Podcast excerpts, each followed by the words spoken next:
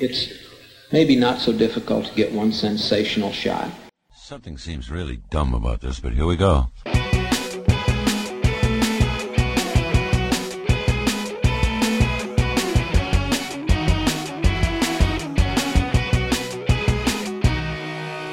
A very warm welcome. You're listening to the One Sensational Shot Network. This is the Evening Glass with Fletcher Walton. I'm joined once again by comedy's Aidan McCaffrey. You and I have just got back from seeing Todd Phillips' Joker.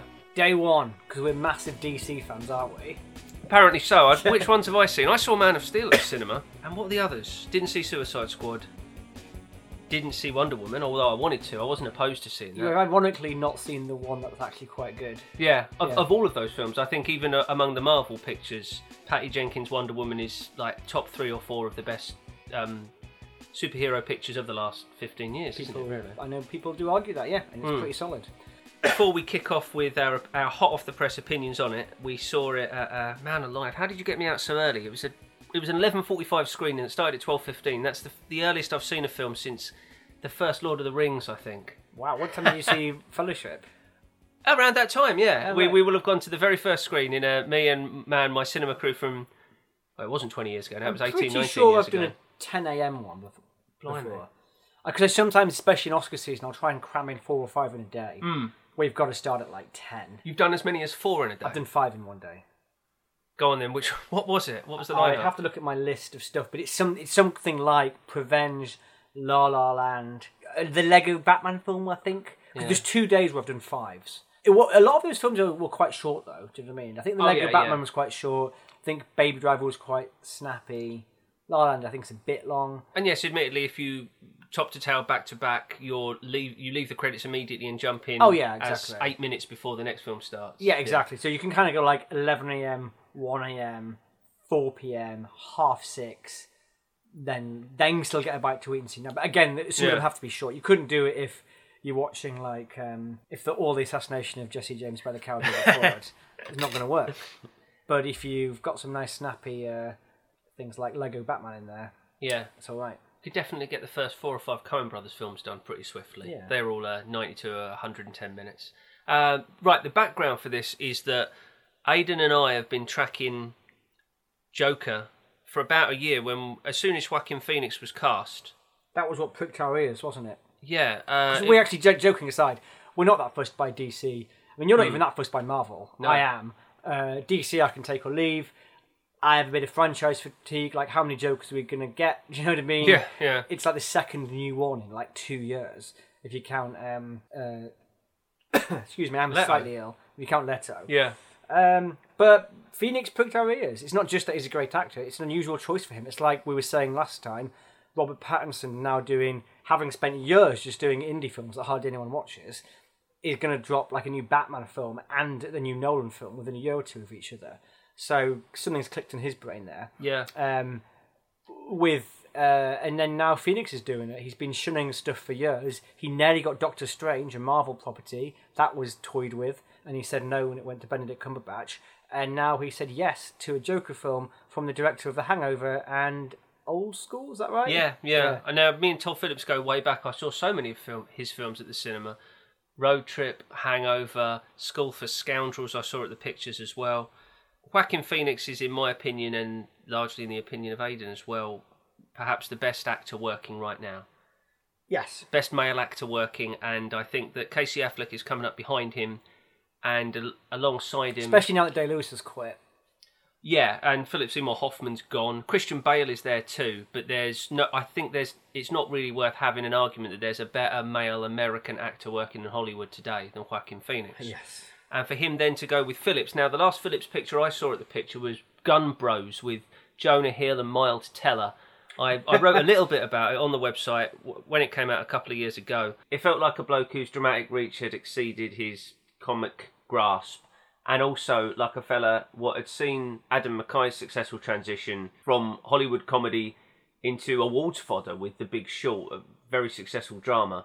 Uh, and reckoned he'd have a go, and he could not do the same. It felt like a redo of The Wolf of Wall Street, Goodfellas, Blow by Ted Demme. It was any of those period set rise and fall pieces that are characterized by the entire thing being in a cloud of cocaine dust. That didn't work for me, and I thought that was probably it for Phillips. Even though I had thought that ever since ever since the early days when he um he directed a documentary about G.G. Allin, I thought that Phillips had an edge to him, an adult edge to him, and that there was there was still within him sophistication untapped and also uh, a greater commitment to cinema than most I current uh, comedy directors have. This I- is something we talked about. As I- you say, it's always filmed improv, isn't it? I agree. Like you know, uh, Judd Apatow often gets held up as was the savior of uh, comedy, but I, yeah, for me, filmically, never fulfilled it. Principally because he doesn't know how to edit his films down to a reasonable level. Yeah. Um, but, but also because perhaps cinematically, it's not like he's he's far from being Edgar Wright. Now that's also true of Phillips. But I just was always sort of slightly impressed, but visually by his films. Like even I don't love The Hangover, but I always thought oh, this, it's quite it's weirdly grounded. He's taken a high concept and it's sort of grounded aesthetically, and I quite like that. It's not like these films like Anchorman Two, where it's just plagued by bad blocking because they're s they're setting up each shot for impro, not for for for the visuals. Um, so it's actually a, not a massive surprise to see that he's trying something more ambitious. And, Uh, with and it Joker. was yeah, and it With was Joker, sorry. in prospect it was pleasing, and then as details dripped through, as it became clear that it had been Scorsese's property, but then he moved away from it, but De Niro was staying with it. We were interested, optimistic, and it really felt like there's no way that Phoenix was going to put his name to a project unless he was certain that his performance could be watertight and that it was substantial and this would actually contribute something. Then the trailer dropped a few months ago, and I realised, holy smackerel, this really does look like someone's understood that it's time for uh, New York 1981, Paul Schrader, Martin Scorsese. So it seemed deeply influenced by that style, and yet um, not necessarily copying it entirely.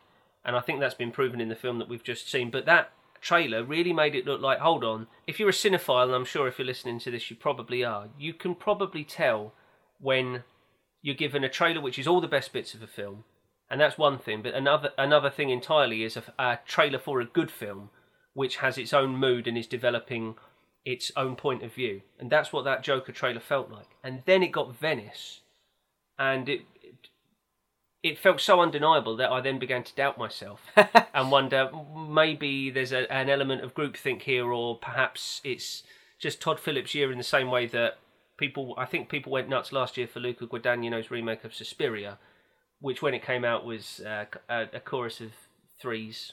Yes. Um, there was some some fun with Tilda Swinton in there. I didn't get to see it yet. I like the original. I do like Dario Argento, and I loved Call Me by Your Name. But in prospect, it was uh, much better than Execution. Based S- on what other people have said, because we haven't seen it. yeah, oh, it was Suspiria. Yeah. Yeah. And another key factor, an interesting key factor in my anticipation for this picture is the, the creative driving force behind it, Todd Phillips. Todd Phillips has, from the very beginning, dealt explicitly in maleness and in the male homosocial, right from his documentary Frat House, which influenced Old School, Starsky and Hutch, Hangover, Due Date, School for Scoundrels. All of these pictures uh, explore, simply put, what do blokes get up to when women aren't around? When they're deprived of women, when women are excluded, and particularly when women are unnecessary to their growth and their maturation. You see it in a film like Old School where the, the female parts are underwritten for a reason because they're not important to the development of the men. Vince Vaughn and Will Ferrell and Luke Wilson, they may receive female approval and attention for the uh, growth that they make, but that's not why they're doing it. That's not important to them. It's more about male bonding, it's more about being men together. With that in mind, I wanted to see what a director who is interested in those things is going to do with a character like Joker. So now we've. Sorry. So now we've seen Joker. We got along to the earliest screening we could, eleven forty-five. We got in there at twelve oh five. We're watching the film at twelve fifteen. Todd Phillips Joker. What do you reckon?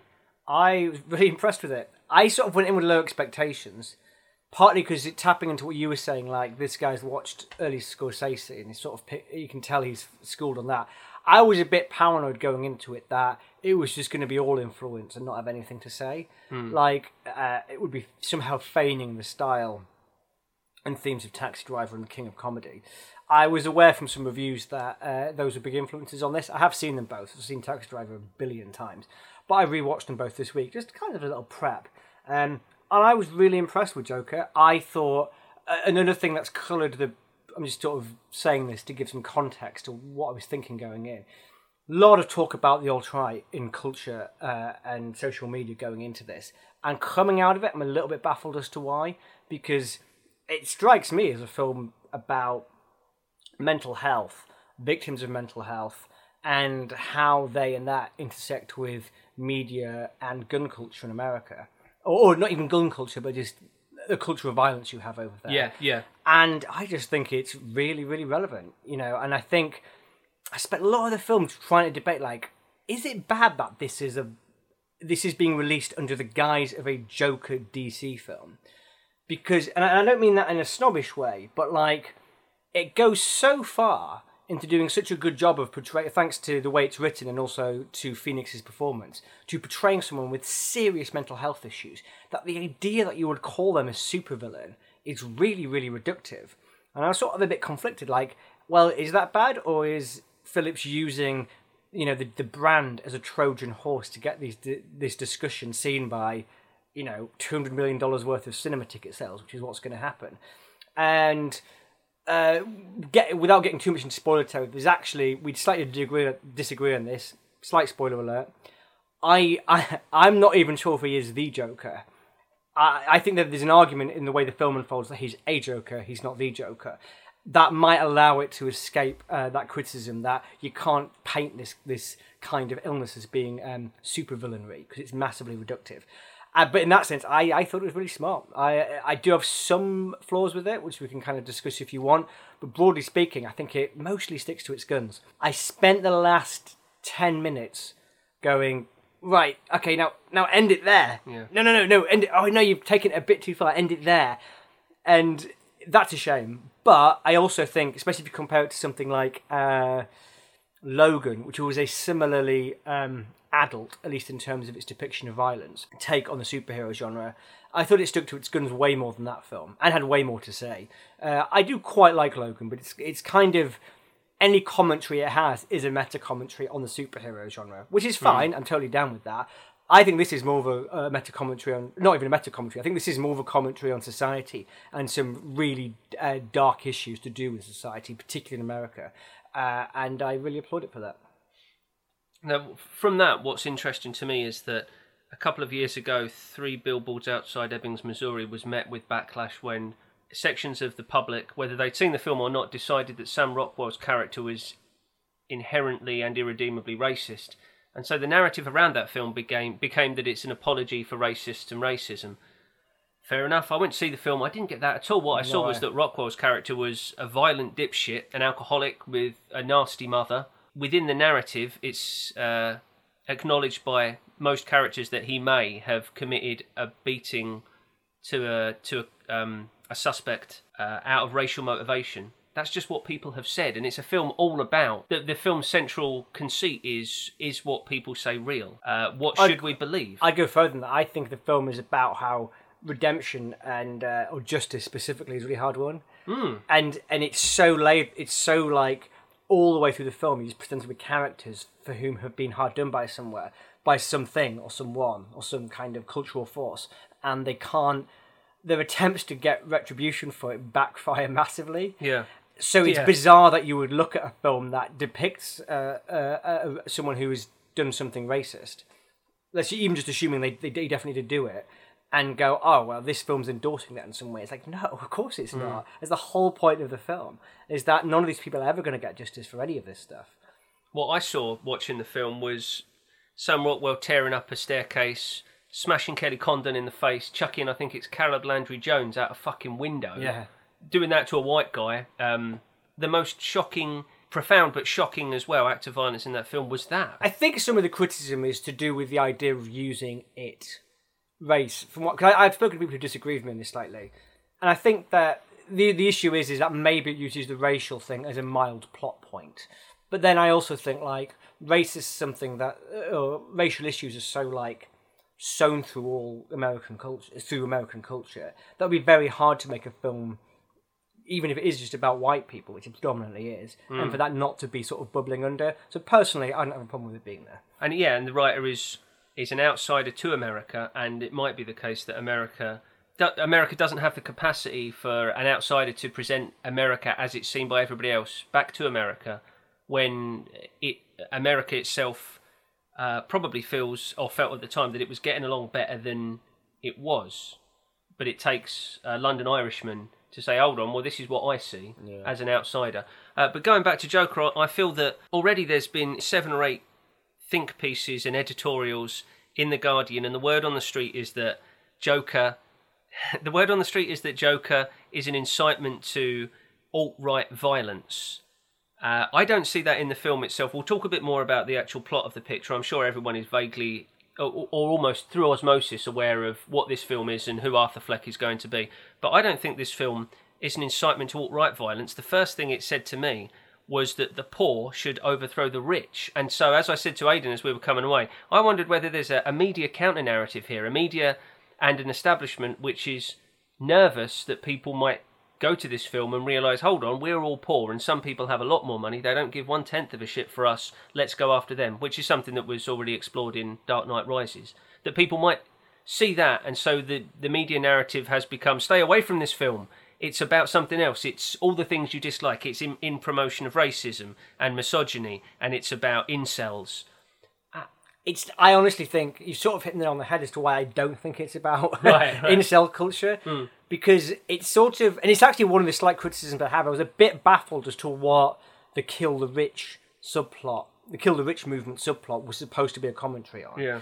I suspect that it's. Um, I keep wanting to say Solons. it's not Phillips. Oh yeah, yeah. I suspect it's Phillips maybe just being a bit intellectually lazy and going, oh, wouldn't it be interesting if, if the Joker's actions inspire some broad political movement? Um, I, I don't know, maybe that's fine, but I actually just thought it was a little bit ill thought through because cause it's called Kill the Rich. The only movement I can think that it relates to is. Uh, i- i- Is is um, Occupy Wall Street? It's like a more exaggerated, violent version of that. Yeah. So I just was left a bit confused. It's like, well, is that even relevant now? I don't get it. And as you said, Dark Knight Rises sort of toyed with that idea anyway. Um, but but at the same time, it does divorce it from the incel thing because the incel culture is about predominantly white, lonely men uh, kicking back at society uh, in a way that's often racially tinged, uh, often a way that's just misogynistic. And both of those things do, do not apply to the Joker. Yes, he's like a lonely, you know, he's a lonely, disaffected male, but the way he's kicking back at the world struck me as more of a symptom of his mental illness than anything else, which is why I'm really baffled as to why we're not all talking about mental illness in America. I, I don't, I'm just baffled. I, well, I know sort of why. It's sort of because uh, and we talked about this a bit after we came out of the cinema, it's because people lionize the Joker as like being an anti-hero. Yeah. That's the first thing. So when people see the trailer for this and relate it to sort of DC fanboyism, and maybe even a wider culture of like fanboys who like to go and trash any big blockbuster film that's starring a woman by gaming the Rotten Tomatoes score, Yeah, yeah. and they think this is a film for them. This is like their perfect fantasy, but it's honestly not the film. And anyone who's saying that or hasn't seen the film, I'd really encourage them to watch it because it's not about that at all. I'm a little bit baffled by reviews that have still tied it to that, uh, to incel culture, even having seen it. You had, you said something when we came out that it might be that in America, then just not as big up on mental health culture and talk as we are here. So that might go over the head slightly. It's baffling that it would, considering how predominant that is in the first hour of the film. Do you know what I mean? You know, we're literally Yeah. talking hallucinations. We're literally talking, you know, this. He's got this laugh that he he does that does not reflect his emotional state. So he might accidentally have an awkward interaction with someone, then start laughing, and it's got it's got nothing to do with the situation. It's just his. It's like almost like a specific form of Tourette's that he has. and he carries a card for it as well, which is I didn't know that people did that back in 1982. I know that people do it now, Interesting. but uh, yeah, I hadn't. Well, I hadn't actually, that, across that, it's interesting you talk about that anachronism. I did wonder. There's a plot point in it where a home video is broadcast. A home video of Fleck performing some bombing at a stand-up night is shown on a talk show, and I thought when I was watching that, that's very now. That's very Ah, but I saw the workaround on that. You may not have noticed it then. Uh, this is getting into a specific plot point. Plot point, so I- this is a bit spoilerish. I Basically, wouldn't it- say it's a spoiler though. It, So- it, it reminded me of like you know, say if some big thing takes off on YouTube, and then all the late night talkers go, "Hey, has everyone, has everyone seen this video of Yeah. X?"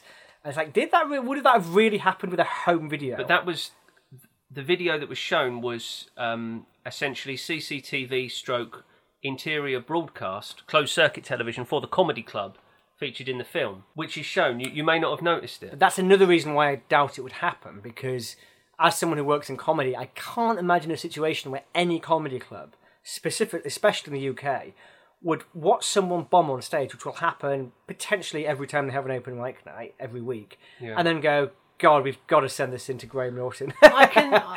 or even in America, we've got to send this into Yeah. Letterman. 'cause He's gonna he's gonna love this. I Apart from anything that. else, all those talk show guys are ex comedians, and they're not gonna they're not gonna shit on. They're not gonna go, God, you let's let's shit on this nobody comic who's just bombed at the a comedy store. It just struck me as a really false beat in the That's narrative. a good argument against it. I accepted it, and there's um one of the reasons I accepted it, and one of the reasons why I accepted uh, Arthur Fleck moving from the comedy club so quickly to appearing on what's essentially the um, Jerry Langford show, but it's what's it Yeah. called Murray Murray Franklin. It does feel like you die a hero or you live long enough to play the old version of, of yourself in the remake of the film where you were once the young person, and this time Robert De Niro sort of playing Jerry Lewis in King of Comedy. We're only five years away from seeing a sitcom where the parents are played by Courteney Cox and David Schwimmer. Or Yeah. Oh, yeah. we, we may even be closer. Yeah, because Yeah. she's done Cougar Town already. So Yeah. yeah, she's she must be entering that age bracket or grandmother.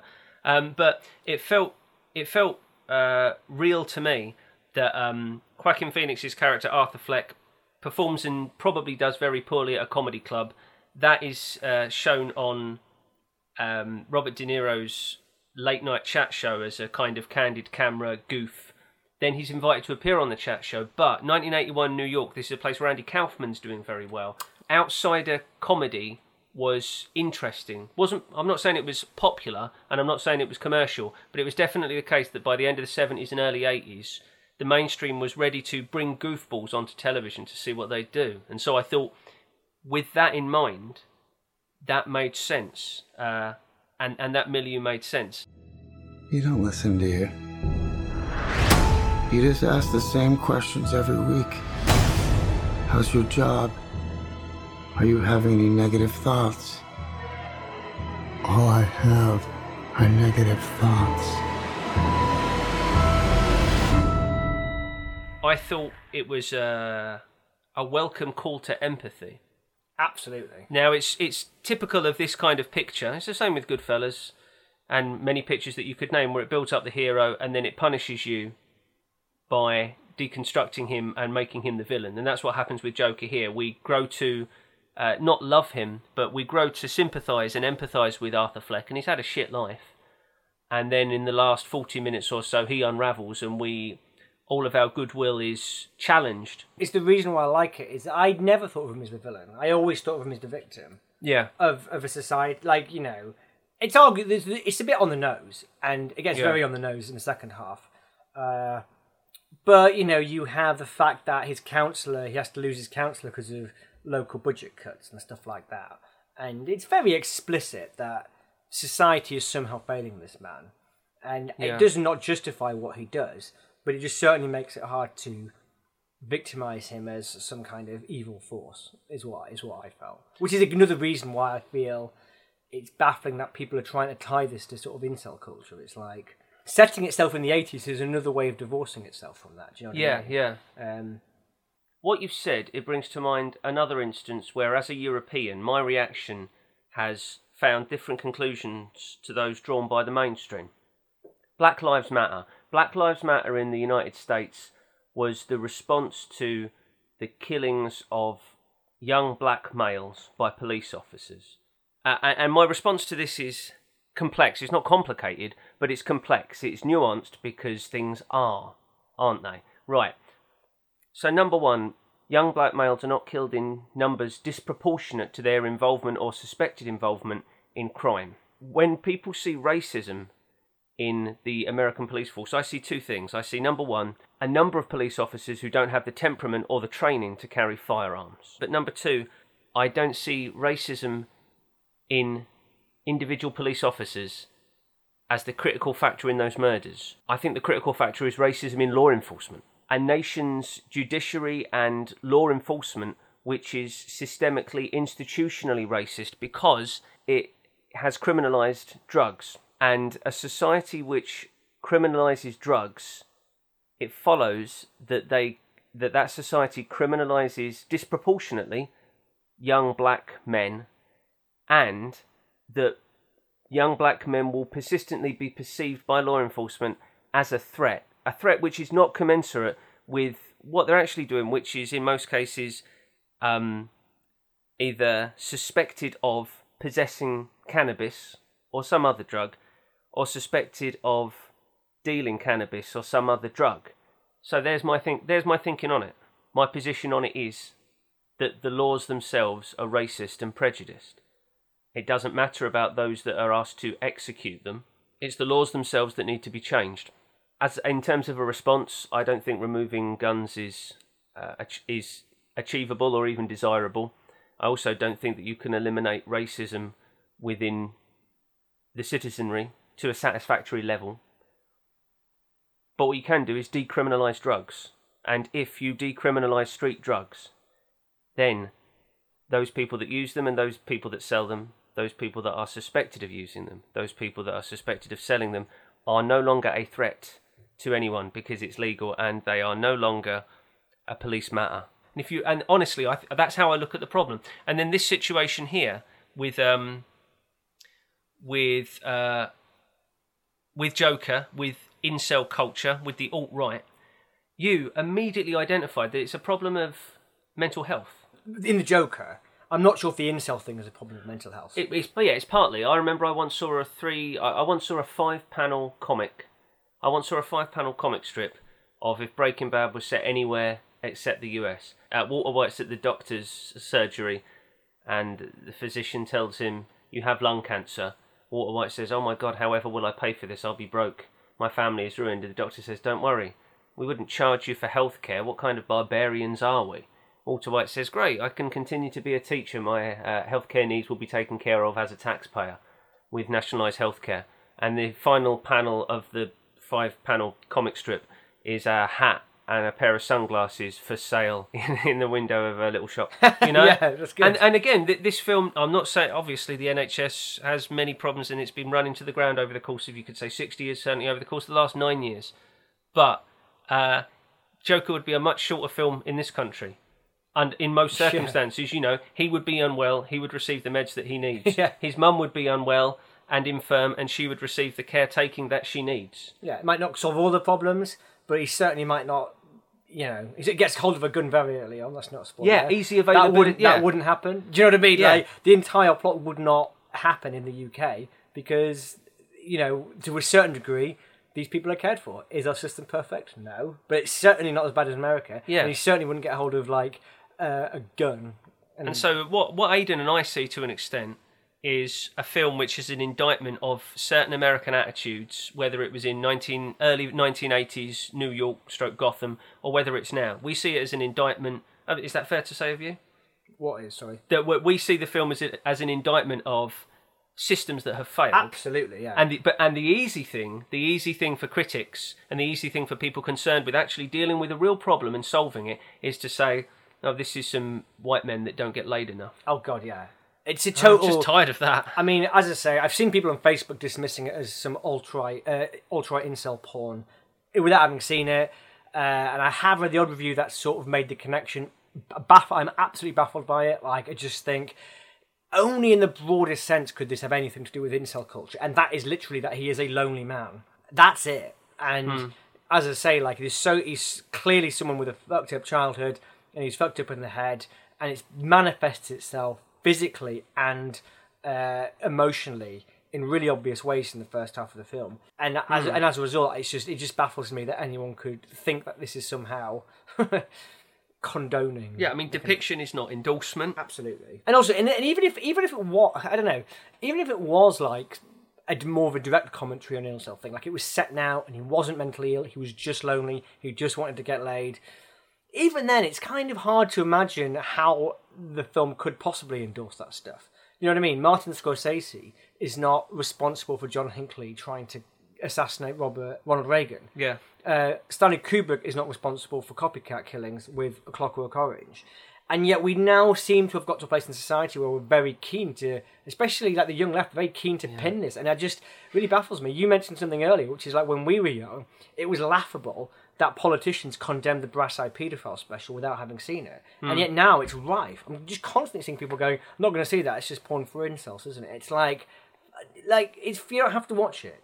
Yeah. You also don't have to criticise it. I would really encourage you not to if you haven't seen it. That's I'm be- sure, and I'm sure there are going to be some legitimate criticisms out there. We saw it with a friend of ours today who disliked it. His reasons, I disagree with his reasons, but they seemed honest to him. Hmm. He thought a lot of it was a bit root one psychology. Fair enough. I personally think all that stuff's very relevant considering what America's going through culturally, socially, and politically.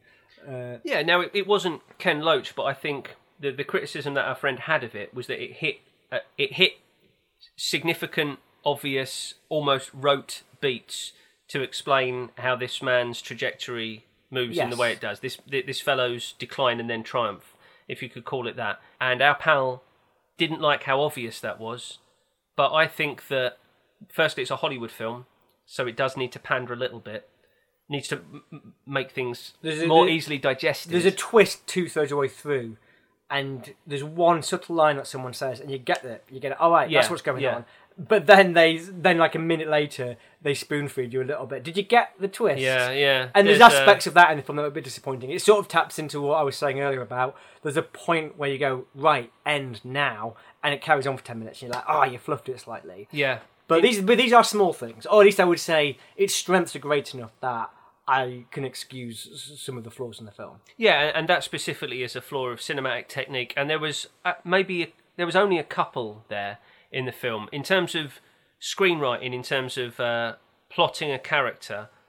I think that it was necessary to show these small impediments to him getting well again. Yeah. Um, in in order for the plot to advance, but also to speak with a megaphone to the audience. And again, if you are, if he effectively is saying, I'm going to use the DC universe as a Trojan horse to discuss a much bigger issue, then maybe you do need a megaphone. Do you know what I mean? Because yeah. it stops people from then going, oh, let's see how he becomes the Joker. Because honestly, I wasn't even thinking that a lot of the film because. Hmm. It's almost not even an origin story because a lot of the things that are messed up about this guy happened way before the film even started. You come into it pretty much in the eye of the storm in terms of his mental state. Yeah, yeah. I um yeah. The arguments against seeing it is the same. That comes from the same pathology of no platforming. Uh, this is an interesting one for me because I do agree that some people and their ideas are so dangerous that they shouldn't be heard. And I've chatted with friends about this about how I mean, like Milo Yiannopoulos, those kind of people. not Milo. I mean, he's a, he's a clown compared to someone like Farage, who is taken Yes, seriously. If yes. Farage had been Successfully no platformed earlier, maybe. Yeah, I, I'm. I must be careful with the language that I use. But if there had been no Nigel Farage the last eight years, six years, five years, and the next twenty years of British politics, European politics, and indeed the world would have been better. We would be living in a better reality had Nigel Farage not been around. Had we been in an alternate timeline. Had he not been granted the Press um, coverage. Yeah, the press coverage and the the o- mainstream the the mainstream oxygen Yeah. that he was. Trump Be- as well. Yeah, Like because Trump's then- actually an even better example because those earlier things, if you think about his his entrance to the political scene, which was basically one a cons- further in a conspiracy theory about Barack Obama's birth origins, and then coming on stage and going, Mexicans are rapists. Well, some of them are okay. I, the media should look at that and gone, don't broadcast this. He's not saying any. It's facile. Yeah. It's not true. It's easily disprovable. Let's just not broadcast it. And then his campaign never would have taken off. I mean, maybe he would have en- ended up with a different kind of idiot, but then maybe they would hmm. have lost the election. I don't know. Aidan knows that I'm astonishingly liberal in terms of what I will allow as a political discourse, but I'm su- I'm constantly surprised that there's an argument that Donald Trump isn't racist when the first thing he ever said in the political arena was Barack Obama's not American because he's black. Yeah. That and it, I'm not even boiling it down. That's what Yeah. he said. This man looks African, so he must he he can only be African. I, I deny him American citizenship. He's not one of us. That's inherently racist, Yeah. and it's surprising that people are still having this argument. And I don't mean the BBC. But I mean, there's there is no argument about it. It doesn't matter what he did 40 years ago with tenement buildings in New York in 1979.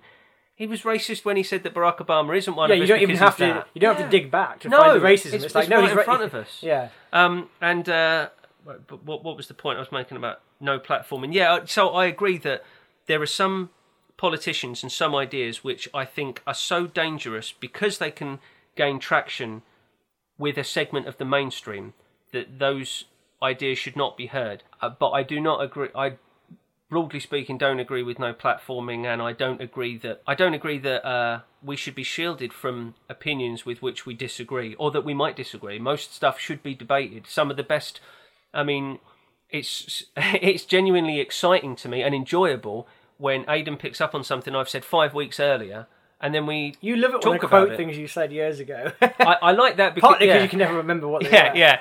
But additionally, it's good to have our i- ideas tested. And most of the time, I mean, it might be different in American politics, but most of the time, the idea that's being tested isn't um, all Lithuanians should be uh, held in internment camps and over a period of 10 years murdered. It's usually simply stuff like uh, uh, what does what does the proliferation of transgender acceptance mean for the gains made by feminism? Yeah, let's have a, let's have a debate about that. Let's hear both sides of it, and then people will make up their own mind. You know what? They're, most people are unlikely to say, "Well, I deny them personhood." You know what? They're not a citizen. They don't get a pension. They don't get a job. They don't get any of the rights I do. Stick them in Madagascar. It's not going to happen. Yeah. And and the people who would think that they're the people that you could never reach anyway. The, the you know the um the extremes, the extreme three percent at each end. There's a. I just googled because it occurred to me. I mean, who is talking about the mental health aspect of this film, which is literally what the film's about. Yeah. And it's it is depressing. So it is being talked about. Top Google result. If you type Joker mental health, Right. top result Deseret News, What's that? that famous news outlet. Joker controversy: How violence overshadows a mental health discussion. Metro. Yeah. Joker paints a raw and necessary view of mental illness. Good. 10 Daily, an Australian site focusing on Joker's violence, undermines a powerful portrait of uh, mental health issues. And that's kind of it. Uh, But how? Did, but this is the thing. but this is the sorry. There was one Joker. Made, Guardian actually have something called Joker. Joker makes great disability art by letting its hero bite back. Uh, I'd be interested to see where that goes. Uh, Salon says, I'm not even going to quote it because it was from April, so therefore they haven't seen it. But the point is, Yeah, yeah. it's being discussed, but not with many people. The fact that the Metro globally, the London Metro newspaper, seems to be the biggest publication I can find that's mentioning this. yeah. That's disturbing. I don't know why it's not a bigger issue. It's literally what the film's about. It'd be like if, I don't know, 12 Years a Slave came out and we weren't talking about slavery. Do you know what I mean? Or Moonlight Yeah. came out and we weren't talking about homosexuality. Hmm. Or like the slums. It's like, it's literally what, it's literally the body of the film. And we're talking about something that is only very tangentially related to it. And it's, and it's, I find it really odd. This reminds me of the picture Observe and Report. Did you see that one by Jody Hill and Ben Best? It's the uh, uh, companion to Paul Blart Mall Cop that year where there were somehow competing films about mall cop.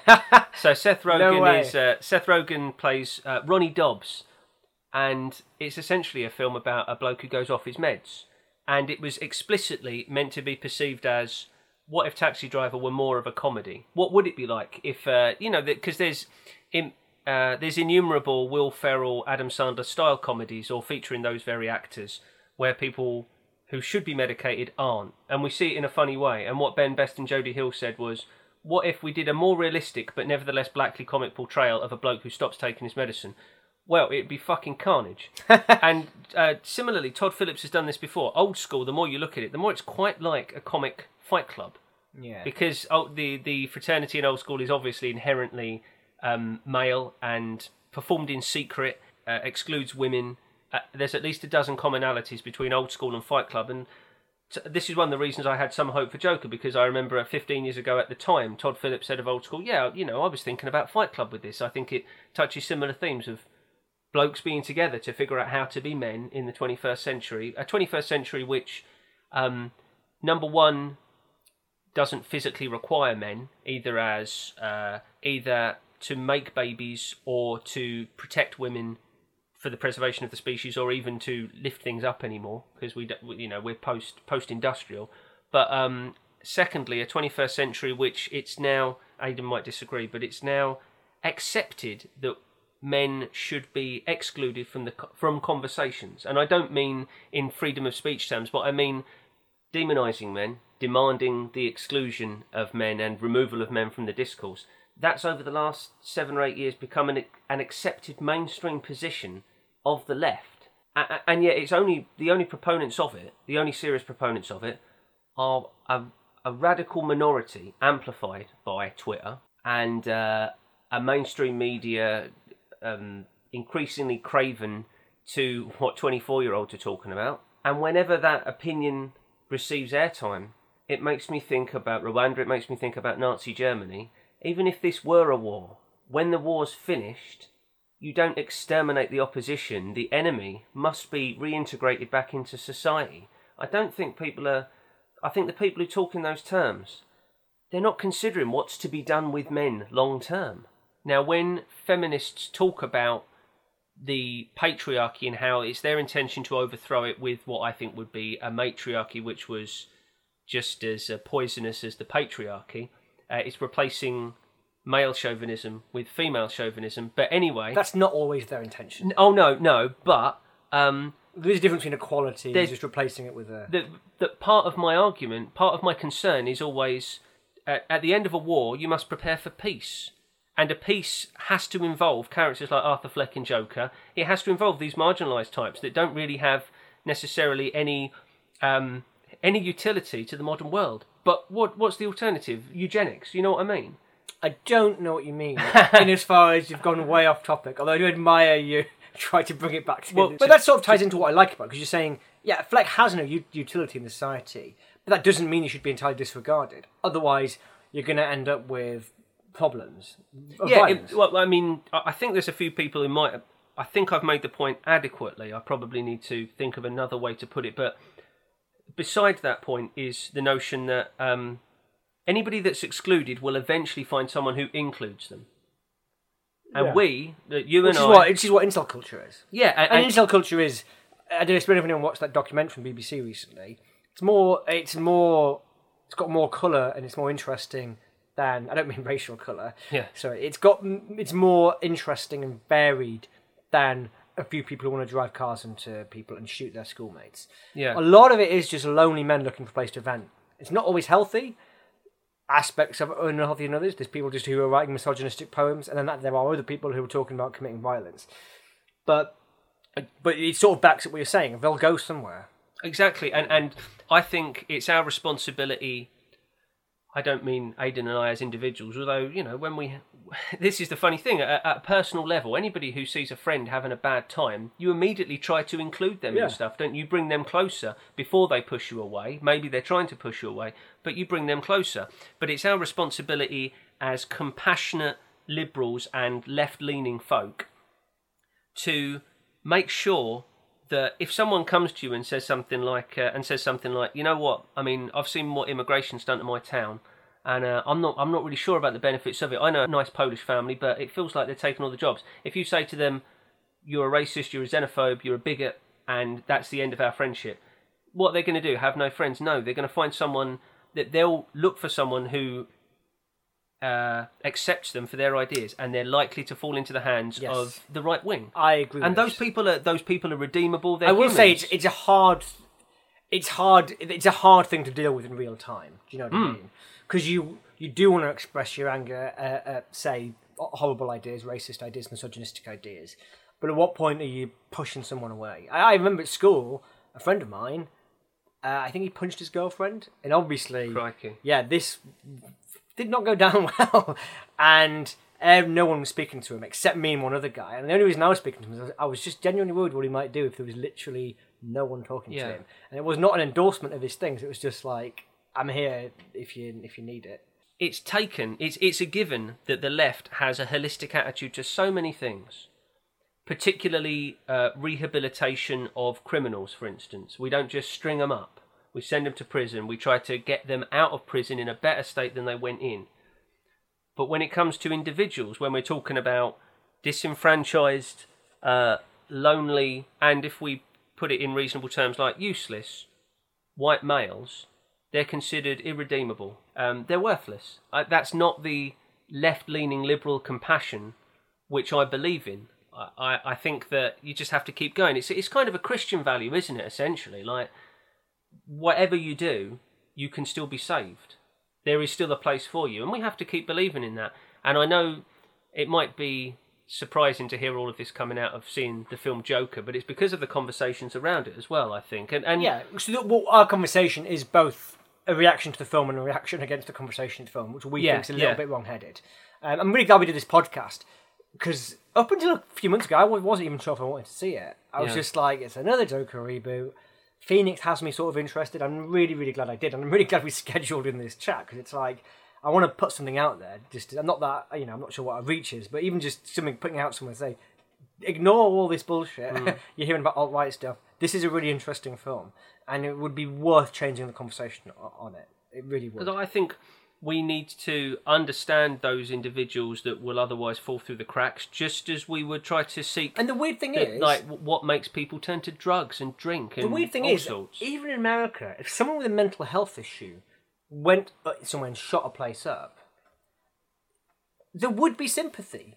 The left of America would be like, "This is why gun laws are wrong. This is why we need to change things. This was a troubled individual." Do you know what I mean? Yeah. And yet, weirdly, that's not being applied to this film, even though it's literally a dramatization. Well, yeah, no, actually, no, fair enough. It's literally a dramatization, roughly, of what I was just saying, which is a troubled man starts being violent. I said something earlier to you. I think part of the problem is, I think in a society, in society now, people don't like liking things that their enemies like. yeah, yeah. So really, there was an article in the Guardian. It was fairly well-meaning, I suppose. It was talking about the lack of racial diversity in the film Dunkirk. But it started off by saying the film Dunkirk, open bracket, which by the way Nigel Farage loves, close bracket, and it fucked me off so much Yeah. because it was literally daring the reader to like something that Farage likes. Do you know what I mean? Like me and Nigel Farage couldn't both like the film Inception. Do you know what I mean? A fairly non-political film, and but that's because people don't like, and that's what you're seeing online when you see people on Facebook going, "Don't want to watch that. It's incel porn," because they don't want to like something that someone who is an incel might also like. Becau- But- yeah, but I'm not yeah. even sure if incels would like this because I think there's going to be a lot of them now going into this film thinking, "Great, let's watch a lonely man shoot some people up," and they're going to be a bit taken aback by you know Yeah. what the film is actually saying. And, Personally, yeah, because it- what the last 10 years of social media have created successfully is a set of silos in which now, when you and I and our pals talk to one another, the things the things I value from our friendships and our interactions You is value our friendship. I indeed I do, and it's because we make each other laugh. That's something that we value. We make each other think, and we share ideas about films and about cinema. But there are silos where you're rewarded simply for virtue signalling. You're rewarded for hating on a particular uh, class of individual, where that's the kudos. You get kudos. You earn your kudos through that, not through artistic integrity or through acts of kindness just through saying I hate the same things you do. We can all pile on this bloke who's wearing a shirt that offends me because it's got leather godesses on it.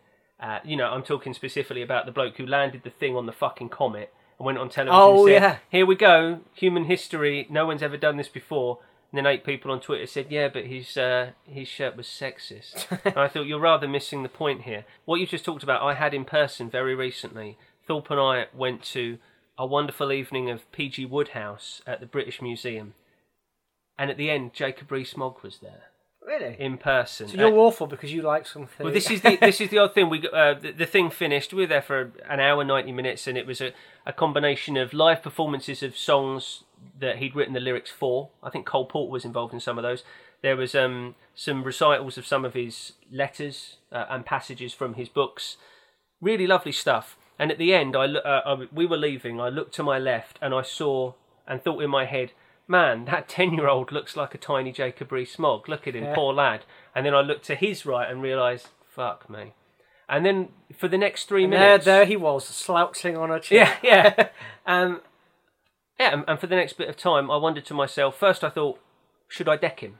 I know you're never ever going to deck him. And then I thought, there's nothing I could say to that bloke that is ever going to change his mind about anything, uh, other than plausibly my presence as an ostensibly working class left union affiliated fellow might make him think, well, shit, if we've got this common ground, maybe I'm wrong about the plebs. But mainly, I just felt um, uncomfortable, and it was it was funny to see Yeah. somebody, a- a- and because I knew that Jacob Rees-Mogg must like P.G. Wodehouse and Jeeves and Wooster for some of the reasons I do. That was an interesting experience for me to have because it's rare that I. You That, see someone who you violently I, disagree yeah, I suppose some people might have that. You know, David Cameron's been spotted at Glastonbury and such, but most of the time it's a, a very generic occasion. Whereas Yeah. with Wodehouse, it was very specific, and I thought, "Fuck, I like the same things as this Yeah. guy." But that's What- fine. and it and it is It's all right. fine, Yeah, it is all right. and I'm sure that Stephen Fry You're not endorsing his politics by liking the same novels. or Stephen. Fry and Hugh Laurie would have been disappointed to see him there because uh, they're they're both um, Stephen Fry's probably even more lefty than I. But um, let's while we're letting the uh, the themes of the film and the press reaction to it percolate in our minds before we run out of time. Let's talk briefly about the actual film because I don't want this to be overshadowed. Firstly, Oh, the technical aspects of it. yeah, Lawrence Sher's cinematography was great. He's worked with Todd Phillips a few times before, and it looked just as I had hoped it would look. It wasn't. I mean, it started with the old Warner logo, Yes, which you might also see in Superbad, but uh, it wasn't trying to ape uh, a vague, non-specific '70s aesthetic. It had its own look, and it looked lovely. Yeah, it did. I thought it looked terrific. Um, and the direction by Phillips was also spot on. Nothing he's done, nothing he's done dramatically suggested that he could pull off a film like this with the relative aplomb he has. I don't want to shower it too much. We, I don't want to praise it too we much. both agree to, it's got some flaws. Yeah, and it, it's definitely. I think this is The definitely more, nar- a the more good film. narrative though than aesthetic.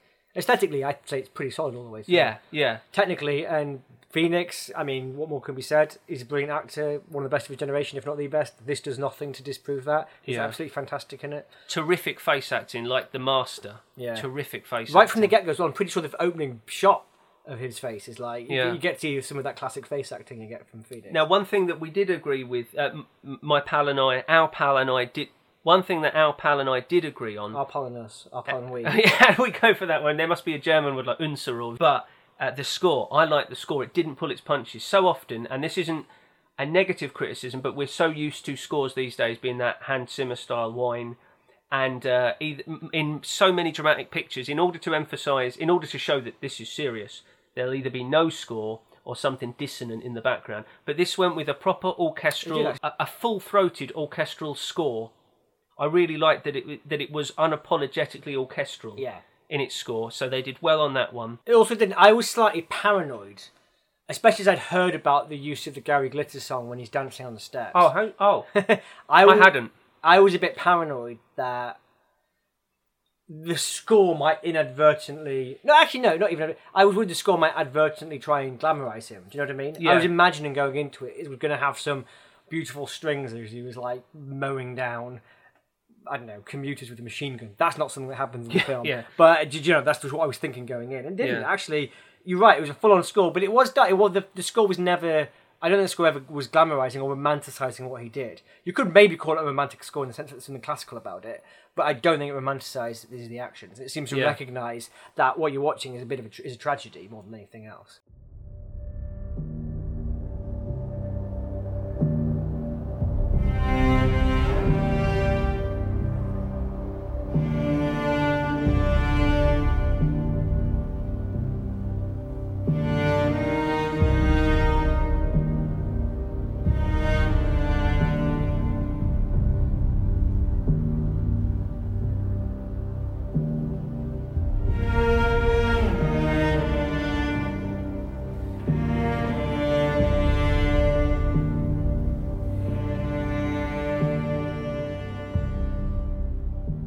About the set design. I think on that mid-range budget of 50 to 60 million, they successfully created a city on the edge, not one that had tipped over into dystopia. It felt real. 40 years ago, New York, and part of its world building, which I liked, and which is the same technique is used by Tarantino once upon a time in Hollywood. Television and radio and news media are used to tell us exactly the, the situation the city finds itself in. So it, it doesn't follow the show don't tell. It's uh, some of the time it's tell don't show, but I think that works because the film is also packing a, a social commentary and uh, a level of mordant satire on mainstream media and its hysterical reaction to the Joker killings and mainstream media's part in creating Joker, yeah, a, a profound impact in in uh, giving inspiration to Arthur and in creating a movement around him. Just one bloke, he he does he does so little of that himself, and it's uh, you you could easily point to over the last twenty years how mainstream media has continually identified, talked up, and proliferated the names of spree shooters. It's only in the last two and a half, three years that finally uh, the expert advice has been taken on that, and some more responsible news organisations are, are choosing to publish the name once and once only, or never mention it at all, which is what Jacinda Ardern did in New Zealand. But going back to the set design, I was satisfied with that on first viewing. Didn't feel gratuitous. It didn't present uh, tableaus of pimps, prostitutes, junkies, homeless. It was more. It was more subtle than that. What instead was generated was the mood of a dysfunctional city on the edge of collapse, ready to collapse, set to collapse, because of chronic underinvestment and neglect, and a, a level of pain, but not one which was. It wasn't presented in a um, an overwrought urban horror manner. But what was evoked wonderfully was a, really shitty New York in 1981. Yeah, I got a bit. I got something. pounded early on. It was going to be a little bit Trumpian, and it was going to Yeah. be like buy into uh, uh, some sense of like this is what cities are still like now, which isn't true.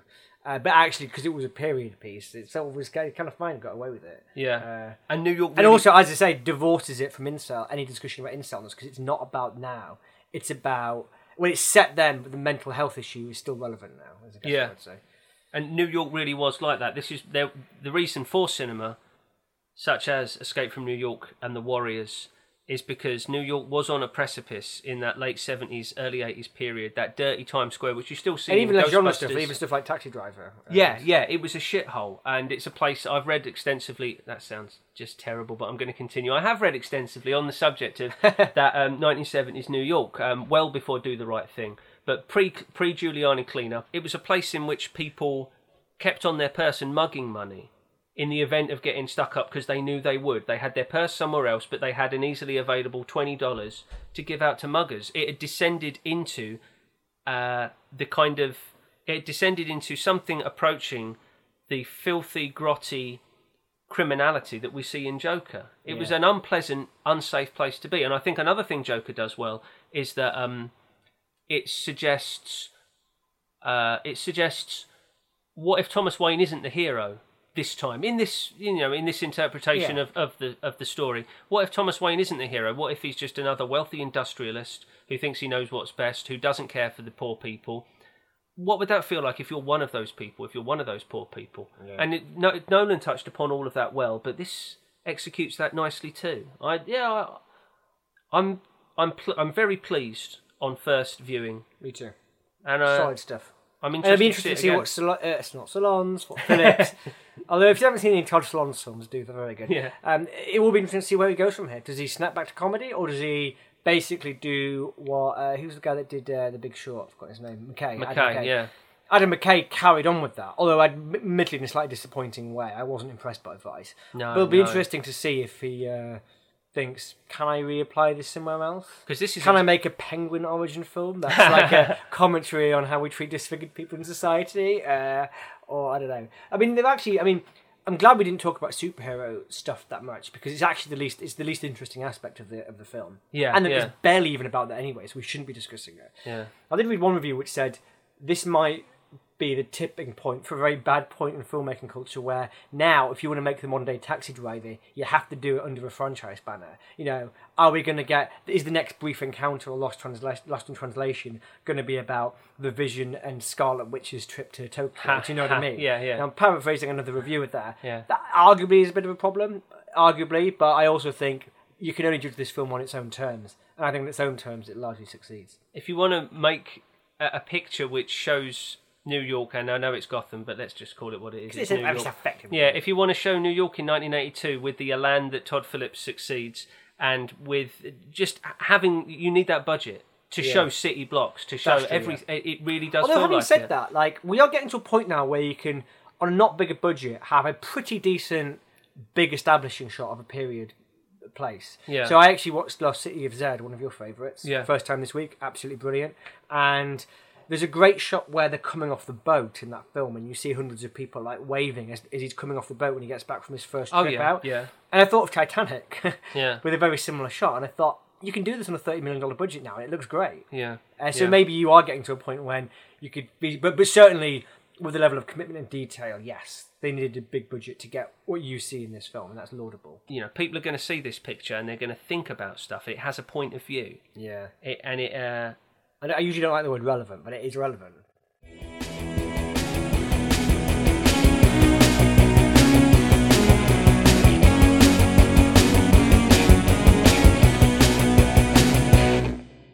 Thank you very much for joining us on the Evening Glass, where we've sought to pull the plug on the histrionics around Joker and focus the conversation back to its actual themes and its filmmaking, and a very strong central performance by Joaquin Phoenix. We'd like to hear your opinions on the film, and indeed your opinions on our opinions on the film. You can do that through Twitter, Instagram, Facebook.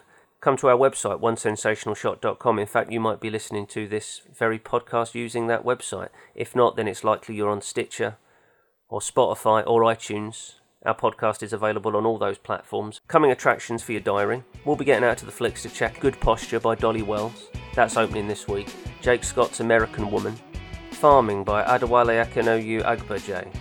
Ang Lee's Gemini Man. Might be worth a shot. Will Smith fighting Will Smith, but Mary Winstead's in it too. And Benedict Wong, you may have noticed, there's only one Chinese Englishman in the future, and it's Benedict Wong in what feels like nine different films up to this point. Chris Morris's new picture, The Day Shall Come, is also opening this week. We've been waiting for that literally since Four Lions. Shankar Shane Carruth's in a new film by Billy Senese. I don't know anything about it. It's called The Dead Centre. And opening on Friday, October 18th, the new Oliver Assayas non-fiction. The Peanut Butter Falcon looks very interesting, directed by Tyler Nilson and Michael Schwartz.